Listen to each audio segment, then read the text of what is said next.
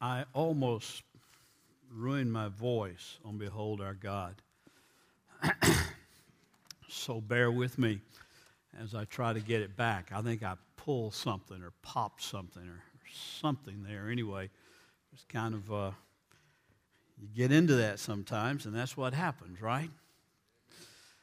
But it was a great song, great thought. Behold our God, seated on his throne above all nations, above all peoples, ruling and reigning forever and ever and ever. What a glorious thought. Take your Bibles and turn with me to John chapter 9.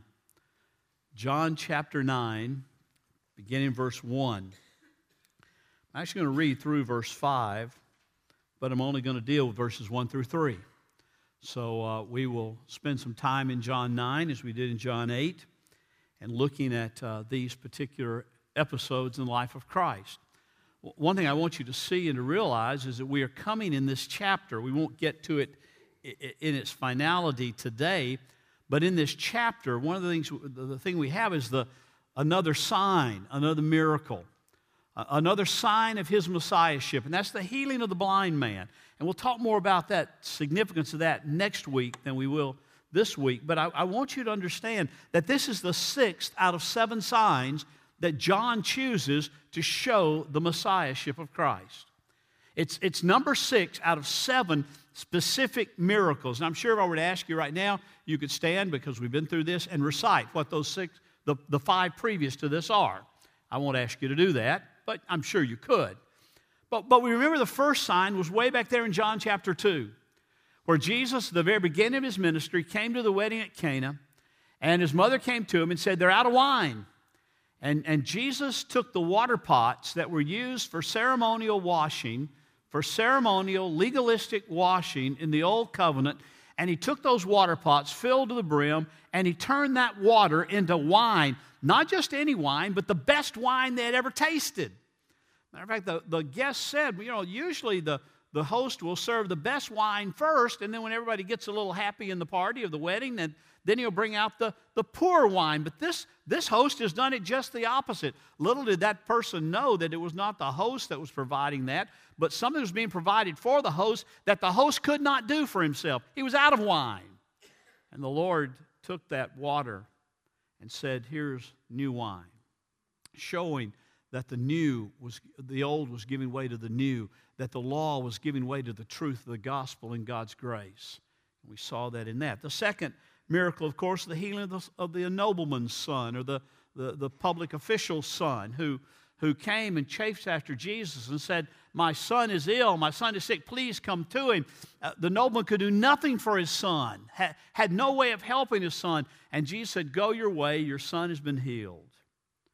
Then the invalid at Bethesda by the pool there, who had been uh, an invalid for 30 some odd years, and, and Jesus said to him, Get up, pick up your pallet, and walk. Couldn't, he couldn't walk prior to that. He had no way of doing that himself. He could not walk. He had no ability to walk. And yet Jesus said, Now you stand up and walk. And he did. In chapter 6, we had the feeding of the 5,000. People were hungry. The people had come to hear Jesus, and nobody came prepared for the length of the sermon. In preparation, they, they, they didn't make for that. And I'm not going to keep you here that long today because I don't have the ability to do that. But you didn't come prepared for a real long sermon, I don't imagine. Uh, you didn't bring any food, you didn't bring any nourishment. You had you expect to go home at the normal time and, and you'll have food there to eat, or you'll go somewhere and find some food. But these people came, and Jesus began to teach them and preach to them and teach them the truth. And they had no way of feeding themselves, so he fed them. The miracle of the 5,000. Then we have Jesus walking on the water in chapter 6, latter part of chapter 6, out to the disciples when they had pushed off and didn't know where Jesus was and they were looking for him and they were worried on the sea and it was a storm and, and all of those things taking place and jesus came to them and protected them. Today we'll have the healing or, or, next week we'll have the healing of the man born blind. We'll start that this week. Born blind not just became blind but born blind he was blind from birth and jesus heals him. And then in a few weeks or a month or two we'll get to chapter 11 and we'll see Lazarus, that final miracle. There, there's something unique about each of those that you need to understand, though. Each of these, each of these miracles have a uniqueness about them. They all have a, a common thread that runs through them. You have Jesus doing for those who cannot do for themselves. You know, you, you hear people all the time say, and we've talked about this before, you have people saying, oh, well, you know what the Bible says God helps those who help themselves. Bible never says that. Ben Franklin might have said it. I can't remember who it was that actually said that, but the Bible doesn't say it. As a matter of fact, the, the emphasis of these signs and the emphasis of the whole scripture is that God helps those who have no hope of helping themselves. God helps those who are absolutely helpless. And whether it's changing water into wine because there was no wine, or healing the official's son, or the, the invalid at Bethesda, or feeding the 5,000, or, or the man born blind, or, or Lazarus in his tomb, no matter where you look at it, these signs are to point to something that's very important and very specific. And that is God is doing miracles to help those who can't help themselves. It's important to see. Remember, when you come to these seven signs in John's gospel, there are really about four questions you ought to always ask. You really ought to ask this about just about any, uh, any place in Scripture that's talking about the truth of, of Christ coming and, and pointing to his, his deity and his lordship. There, there are several questions you ought to ask. First question you ought to ask about each of these stories is what does this story say about the people? What does it say about the people that are around? Well, I've already said in each of these, it's, it's telling that the people could not do anything to help themselves. They were uh, totally helpless. Second question you ought to ask is what does the story say about Jesus? Well, in each of the signs, they're focused on Jesus doing a miracle, doing something that was not natural, doing something that doesn't just happen in the natural form of life. He's performing something for them that is out of the ordinary, showing that He is the King, He is the Messiah, He is indeed God in the flesh. Third question you ought to ask is what does this story say about you?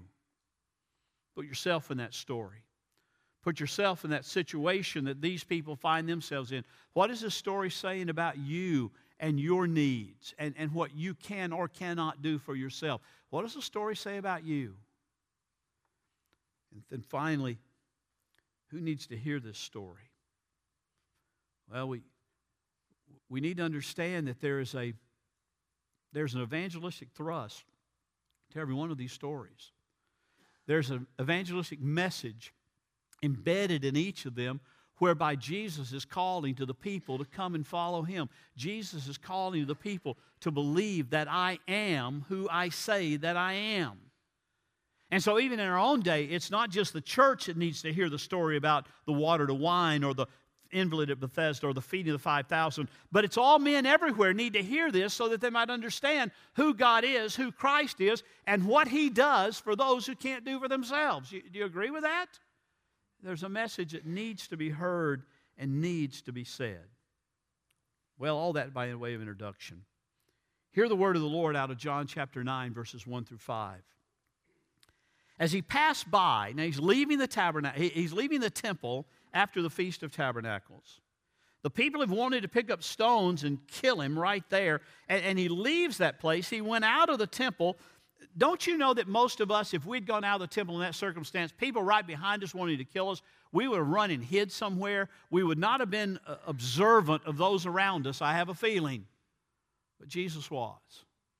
He goes out of the temple, he starts out of the temple, and as he passed by, he saw a man blind from birth.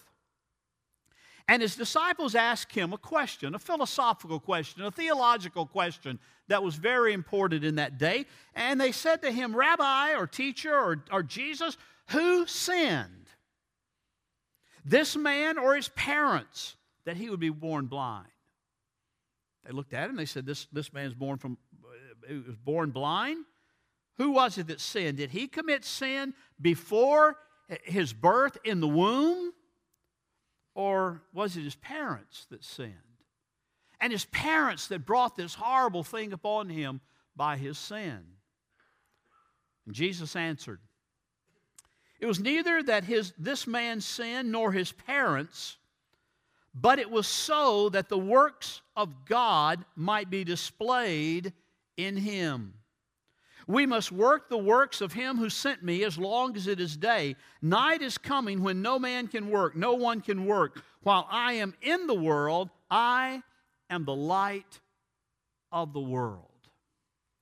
I want you to see several things in this man born blind. I, I, I, it's fascinating. It's not someone who had an accident was blind, but it was one who was born blind. I, I remember talking, I'll use him today because he's out of town, but I remember talking to Mark Huffman one time, uh, who's an ophthalmologist, an eye doctor, eye surgeon. I remember talking to Mark, and, and he began to say, Well, you know, had I entered medical school or, or ophthalmology school, had I entered that an atheist, I would have come out a believer. I said, What do you mean? He said, The human eye is the most remarkable evidence of the power of a planning, creating, working God that you'll ever see. Said there is no way under the sun that everything that has to take place for the eye to work and to work right could have just happened through an evolutionary process, whether it be millions or billions or whatever's beyond that years of evolution. There's no way.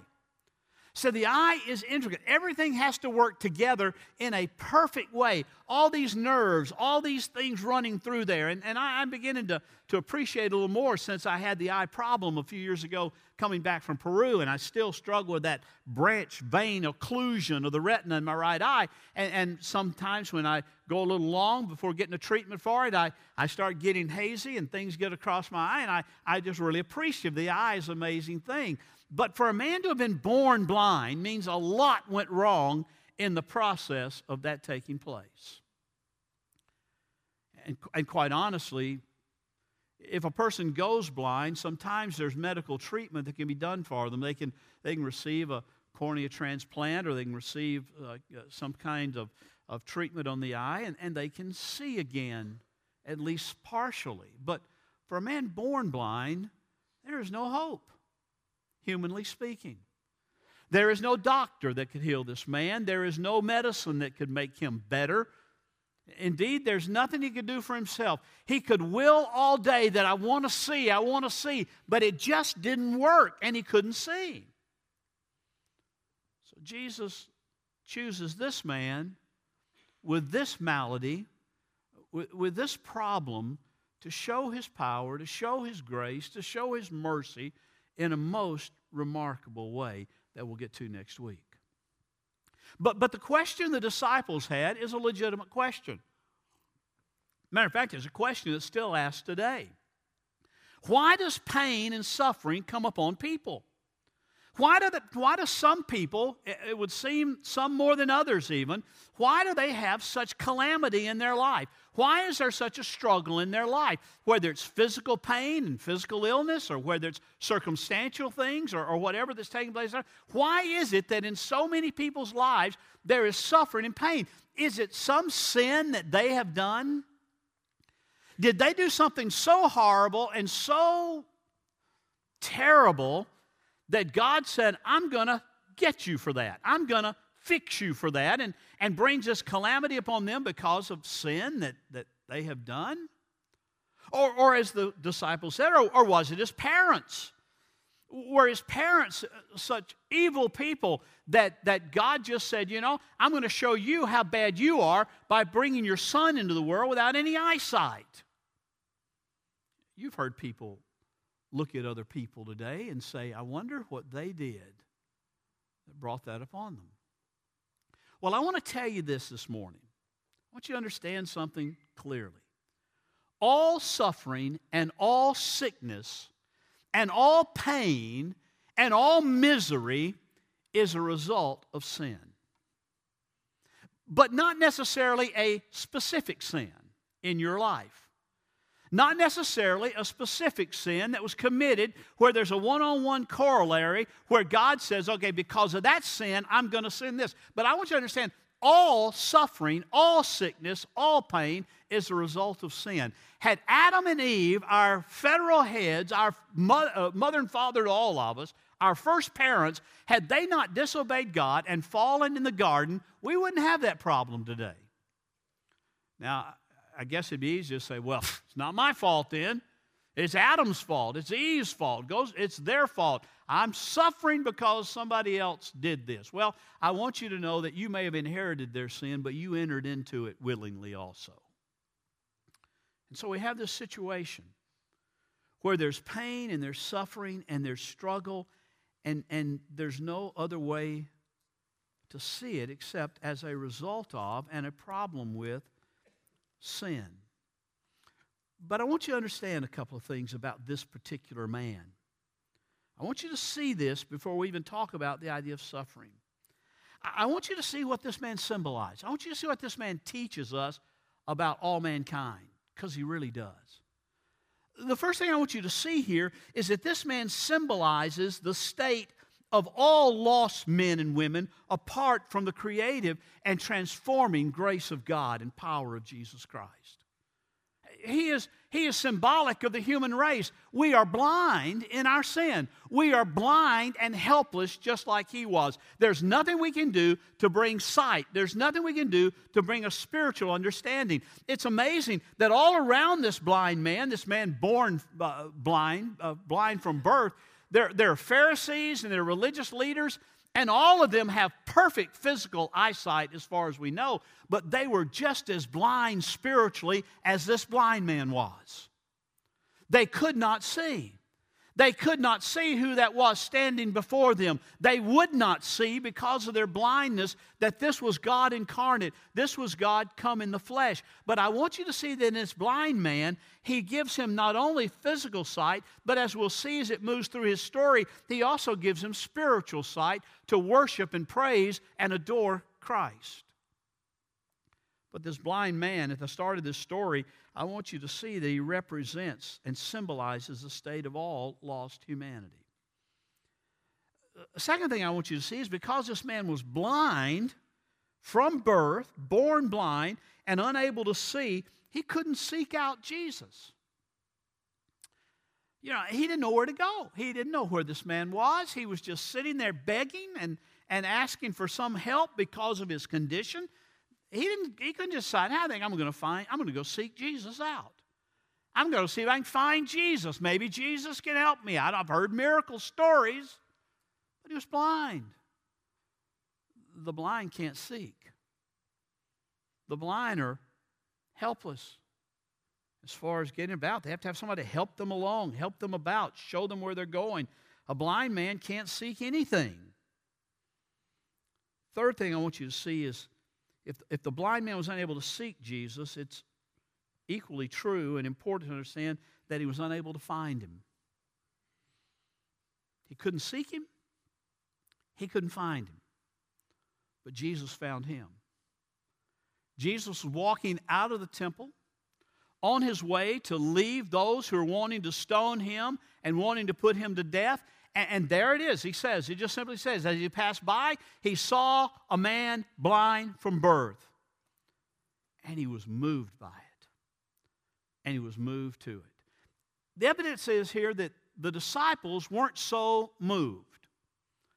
I have a feeling the disciples were a lot like you and me. They weren't concerned about the man's blindness as, as much as they were a philosophical argument. But I've got a feeling if Jesus had not been with them, they would have rushed right on by because they heard the, the people behind them walking the footsteps that were coming to hopefully put Jesus to death. And, and they pretty well figured that if it's going to happen to him, it's, it's for us too. But Jesus had compassion. Jesus saw this man born blind, blind from birth, and he, he drew near to him. You know, have you ever noticed that all of these miracles, all of these signs, including this one, all that John chooses to show us illustrate the great truth that shows us the grace and the power of the Lord Jesus Christ, the mercy of Christ, the care of Christ for those who have needs and who are hurting and who are struggling. That's exactly what John wants us to see in every one of these miracles. But the disciples draw the attention not to the blind man because of his need, but to this question why is he blind? Who sinned? Was it him or was it his parents? And Jesus said, I want you to understand something. It wasn't his parents, It wasn't him. While it's an overarching understanding that all suffering and all blindness and everything is, is caused because of sin being in the world, there's no specific direct sin that you can tie this to, Jesus says. But Jesus says this man was born blind so that the works of God might be displayed in him. This man was born blind. This man is suffering and has suffered for many years, evidently, for one purpose and one purpose only, and that is so that the power of God, the work of God, the might of God might be displayed in him. There are numerous kinds of suffering that you find in the scripture. There's one type of suffering that might be considered to be a, corrective suffering. There is corrective suffering. The writer of Hebrews says, Those whom God loves, he chastens. It's not a punishment, but it's a discipline. It's a chastening. Those whom God loves, those who belong to Him, there will come a time if you stray from the path, if you move away from the direction God is, is pressing you to go, much like Jonah, there will be suffering that will be corrective in nature. You do remember Jonah, don't you? You, you do remember the story that God came to Jonah and said, Jonah, I want you to go to Nineveh. I want you to go and preach the truth there. I want you to go and proclaim my power there and my grace and my goodness. And Jonah said, I want no part of that. I'm, I'm not going to Nineveh. I don't like those people, and, and they won't like me. And so Jonah says, Okay, Nineveh's that way, then I'm going to go that way. And he took off not just off the path, he took off in a 180 degree opposite direction. And he ran from God and said, God, I don't want any part of what you've called me to do. He gets on a boat, heads off to Joppa. As he's traveling there and, and, and things start happening, a storm comes up, the waves start shifting, a little bit of fear, a little bit of probably seasickness on that boat. And, the, the sailors say, Well, what's, who, what's causing this? Why are the gods, they didn't acknowledge Yahweh, why are the gods doing this to us? And they started casting lots. Who is, who's causing this? Who's, who's the one that's the problem? They started, I guess we would make a, uh, an analogy to it. They started shooting dice to see whose problem it was. Jonah finally said, It's me. And they said, Okay. Off the boat he went, threw him into the sea a fish came along, a great fish. By the way, it wasn't a whale. If you want to write Bill O'Reilly and tell him it wasn't a whale, it was a, it was a fish that came along, a great fish, a, a huge fish. I don't know if it's a normal fish or one that God prepared specifically for this particular moment, but that's fine. The fish came along, swallowed up Jonah, and let me tell you something. I don't know about you, but to me, that would be suffering. Three days in the belly of a fish with other food and other acids and things that are, are digestive in nature and seaweed. And just imagine it. It was suffering. Finally, Jonah came to repentance and confessed his sin before God, and God threw him, had the, had the fish throw him up on the land, literally regurgitate him upon the land, which probably wasn't a very pleasant thing either. Suffering continued. But that situation in Jonah's life was corrective. God said, I, have got, I want to I want to bring you back within what I have called you to do. Spankings are kind of like that, aren't they? I know y'all are modern parents, you don't spank your children anymore. My dad was not so modern. And, I knew that when there was error and I diverged from the path that my dad thought I should be walking down, I could, I could very well understand there would be some corrective suffering on my part. And it usually worked. But you see that in Scripture. God uses suffering to bring correction when we stray from His path as believers. Listen, this, this flies in the face of, of all the, oh, God just wants you healthy and happy and, and everything else. Flies in the face of that. God will use suffering and pain and whatever to correct you if necessary. Just want you to know that. It's another type of suffering in Scripture that you see that are constructive sufferings. That they are brought into your life so that it can, he can kind of chip away at, at, some of the things that are standing in the way uh, of you being molded in the image of Christ. Some of the things that need to be stripped away so that you can look more like Christ, so that you can grow and mature, so that your life can be more pleasing to God in a sense of being like Christ. In others, there's some whittling away. I remember reading the story years ago about some famous sculptor. I don't know who it was.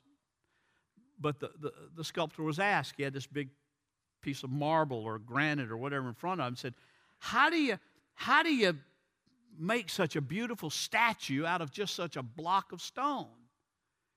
And his answer was, I, I look at that and I take my hammer and my chisel and I just chisel away everything that doesn't look like what I want to be there. And God uses suffering and God uses pain in our lives sometimes as a hammer and as a chisel to just kind of chisel away some of the rough edges that, that aren't supposed to be there and that stand in the way of our being more created in the image of Christ, becoming in the image of Christ. It's amazing. He's the great sculptor working in our life, chipping away.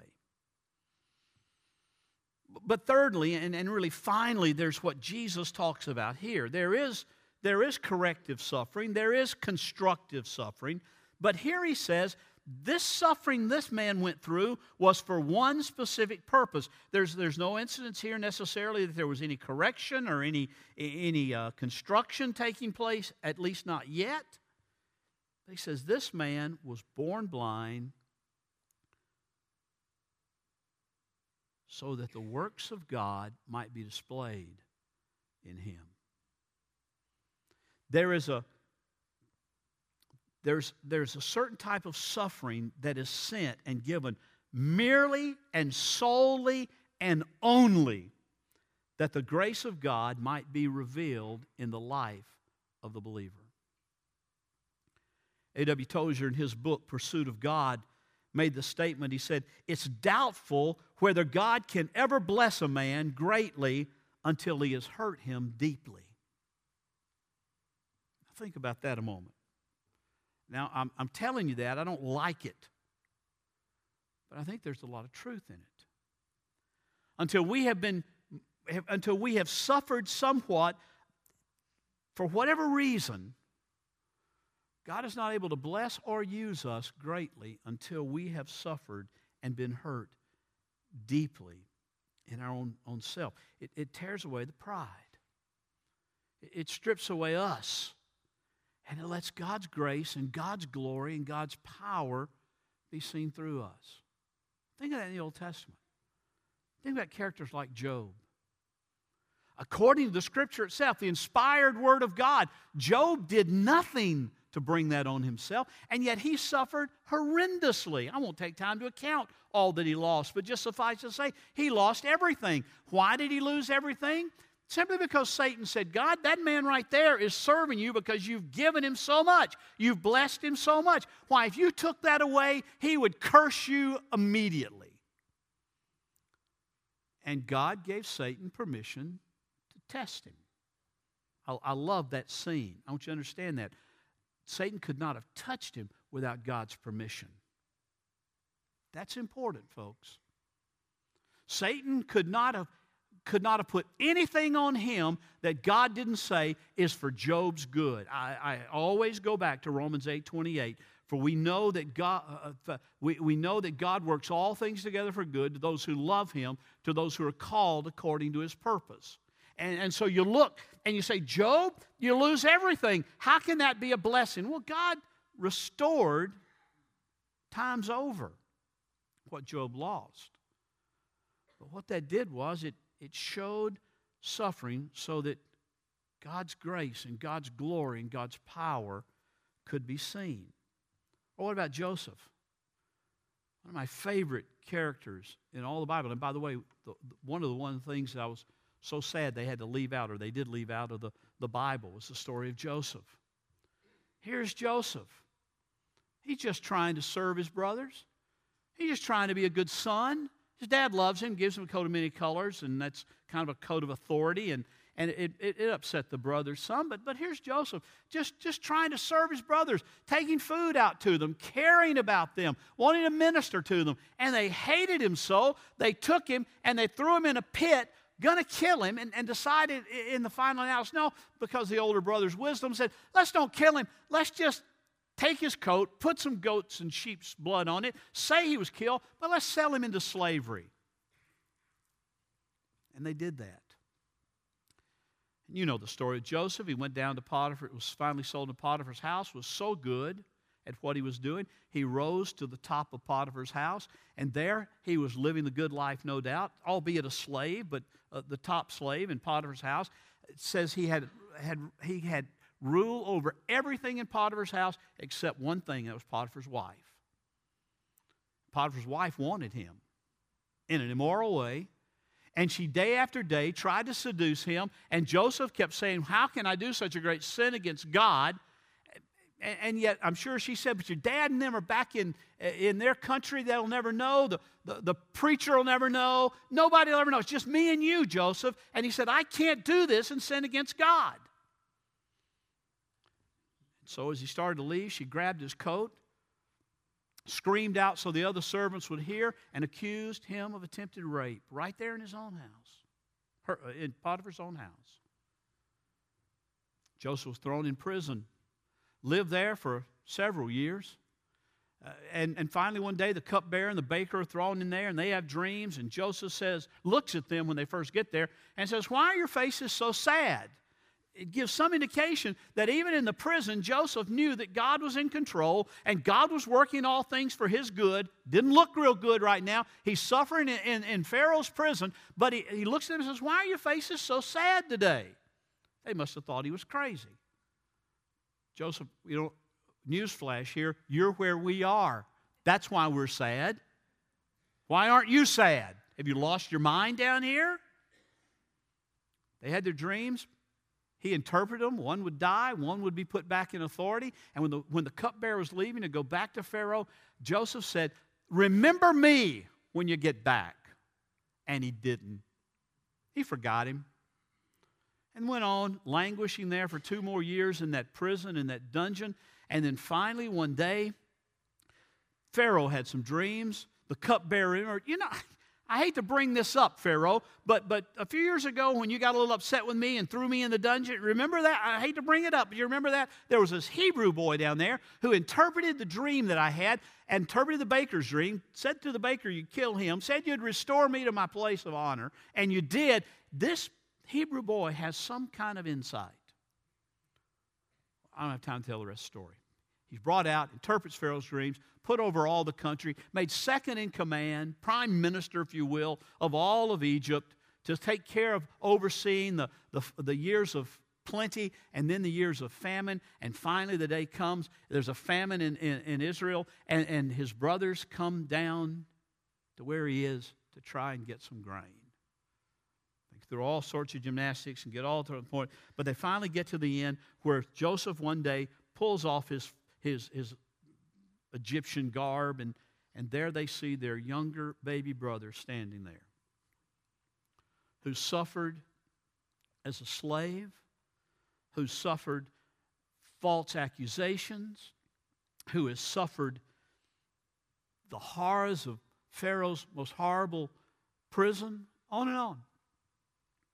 And now he's standing there. And here are the boys who put him there. What would you have done? Well, I, hate to think what I would have wanted to do, and maybe Joseph wanted to do it, but he was he would, had so been been shaped by God's hand in his life that when he saw them, this is what he said: "As for you, as they were trembling, as they were quaking at the presence of their brother, who now had all authority over them, all those dreams came true. As for you, you meant evil against me. And they did. You meant evil against me, but God meant it for good in order to bring about this present result to preserve many people alive. Wow. You meant it for evil. I suffered greatly because, because of your sin, unjustly, unrighteously, undeservedly. But God had a plan. And God was shaping me through all of those suffering experiences. God was molding and God was shaping and God was making me for one thing, and that was that His glory might be seen. And it was. You can go on to Paul that, that Ricky read. There's a case where, in, in Job's case and in Joseph's case, they, they both kind of came out on the other end of it. But in, in, in Paul's case, he had this thorn in the flesh. We don't really know what that was. There's all sorts of speculation. Uh, you can read all sorts of, of things in different commentaries and books on what it was. Some believe it was a, uh, some believe it was just a, a problem of, of uh, of lust or problem within him that he couldn't overcome. Some believe it was a problem of, uh, of pride. Some believe it was a, an oriental eye disease. It, it, any number of things that, that people will speculate on what that was. And I, I tend to kind of lean toward the eye disease, but I don't have time to tell you why now. But anyway, Paul said he prayed three times. He prayed perfectly. He prayed over and over again. He prayed, Lord, please take this away. I don't like this. It's not comfortable. It's, it's, it's hurtful. It's painful. It's, it's aggravating. I, I, Lord, please take this thorn in my flesh away. And God's answer was, No, I'm not going to do that. He said, uh, Matter of fact, I'm, I've got it there for a reason. Uh, God said to me, Paul said, My grace is sufficient for you, for power is perfected in weakness. Most gladly, therefore, I will rather boast about my weakness so that the power of Christ may dwell in me. You realize when things are going great? When there is no suffering, when there is no struggle, and I'm talking about my life now. When things are just going almost perfectly, humanly speaking, I have a tendency to say, wow, look what I'm doing. I must be doing everything right. It's all about me. It's all about what I can do. It's all about how much God must really like me because look what I'm doing. But when difficult times come, and they do come. I mean, we can go in the past and talk about really difficult times, but we can have difficult times now, struggles now. And when those struggles come, I realize I'm not as strong as I think I am when things are going my way.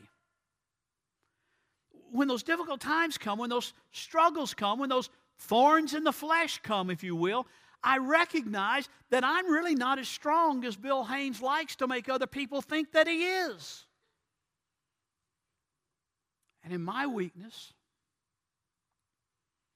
in my struggle, is the opportunity for Christ power and Christ glory to be manifested all the more. Same thing in your life.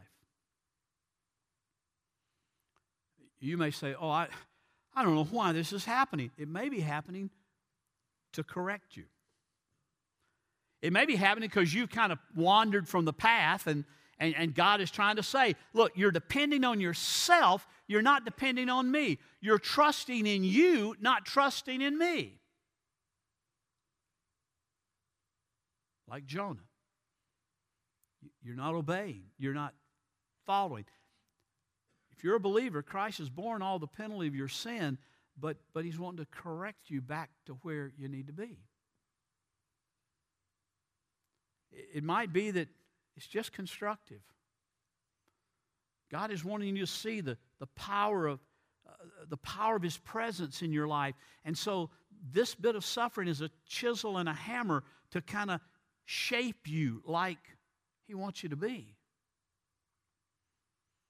But all in all, the real reason, the most glorious reason, the most important reason is that His grace might be seen and might be revealed in your life so that people around you who know what you're going through and know you're suffering can see I'm not depending on trying to figure this out myself. I'm depending on Christ who is my strength. Paul said, uh, In Christ I can do all things. Paul said, to The Galatian Christians, I will boast not in my own power, not in my own strength, not in what I can do. I will boast in nothing but the cross of Christ. Suffering, difficult times, however you want to call them, whatever you want to call them, should always be purposeful. John Piper wrote a little book, Don't Waste Your Life. Then he got cancer, prostate cancer, and he wrote a little, he wrote a sermon. I think he made a booklet, wasn't a full book, but he wrote a, he did a sermon and put it in booklet form, Don't Waste Your Cancer.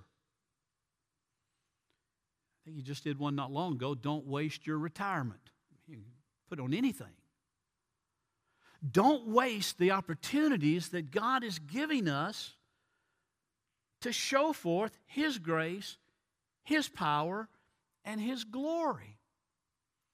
Don't waste whatever circumstances God allows to come into your life, be they bad or good, but we're thinking specifically of tough times here. Don't waste those as a chance to show the world and show your family and show your neighbors that your dependency is not on what you can accomplish, but your dependency is on Christ. And in Christ, I can do, I can endure, I can walk through all things. Doesn't matter. Because it's Him that's in control, not me. It's Him that is to be glorified, not me. So that Jesus and His disciples are walking along, passing by, and they see this man. Jesus says, I want you to know this man has been blind for all these years, that the works of God might be displayed in him.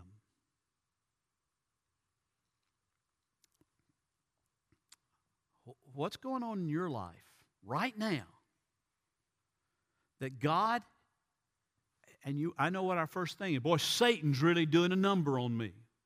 Maybe not.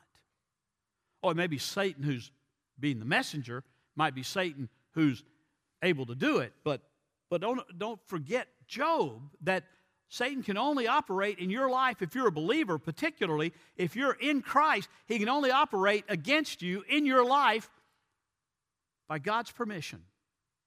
And then we know that we're in Christ and we're protected even through it, but the test can still be very difficult. Well, what's God allowing in your life right now for one purpose and one purpose only? That you might demonstrate His grace and His glory and His power. So that people can look at your life or my life and not say, wow, you sure are strong. Wow, you sure are smart. Wow, you sure are good. But they'll look at your life and your circumstance and where you are and say, wow, what a mighty God you serve. What a glorious Savior you have. What a phenomenal, even awesome Lord you serve. Do you get the picture? I think Tozer was right. I think Tozer was right. It's doubtful whether God can bless a man until he, he uh, until he has hurt him deeply. It's doubtful whether God can bless a man greatly until he has hurt him deeply.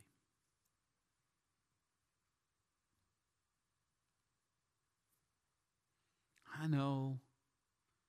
I know our gentle Jesus of today would never hurt anybody. Our gentle Jesus of today just wants you to be happy and wealthy and healthy and never have a struggle at all. There's only one problem with that. That may be the Jesus of 20th century America. That's not the Jesus of the Bible. It's not the God of the Bible. Oh, He loves you. And He cares for you. And He brings you through those trials and those storms and those sufferings. He's there with you, protecting you all the way. But He never exempts you from it. And that's a good thing. Because if He didn't let those come into our life, we never, we never would give Him the glory. But always take it for ourselves. That's the problem of sin. So, what's in your life right now that God is wanting to use to show His glory? Let's pray.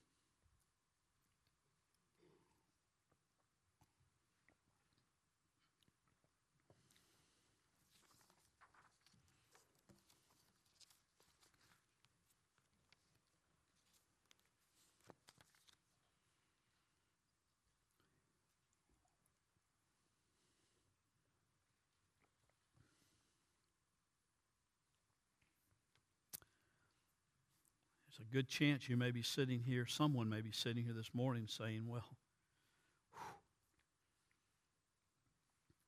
I don't think I want to come to Christ if it means I may have to suffer. I'm not a believer, and my life's full of enough struggle as it is.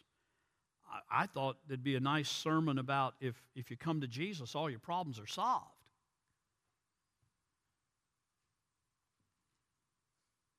No. But if you come to Christ, you have somebody to walk with you through those. And it may be this morning that God is saying to you, to your blind eyes, be opened, see. See your need for a Savior, see your own sin, and see the Savior, the Lord Jesus Christ. I invite you to Christ this morning. And Maybe you're sitting there and you're saying, Boy, I've been fighting God on this. I've been, I've been angry at God because something's happening in my life that I need to praise Him for and say, Lord, I don't know why you allowed this in. I don't understand it, but I know it's by your permission, and I will stand firm by your grace and I will trust you and you alone in the middle of it.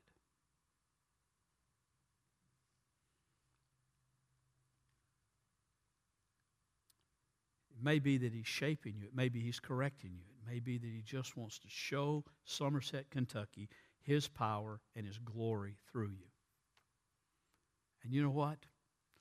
I can't answer that for you. You're the only one that can answer it. But I'll tell you this we serve a great and mighty God. I'll tell you this He is Messiah, He is Lord, He is powerful.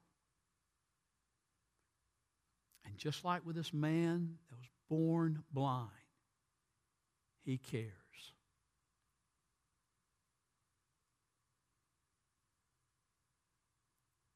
What is He wanting to do in your life today?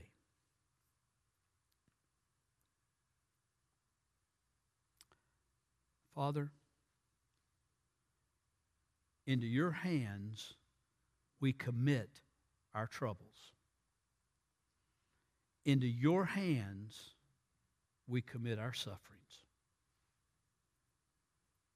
Lord, use them to glorify you in us, that we might glorify you in Somerset, Kentucky, and beyond.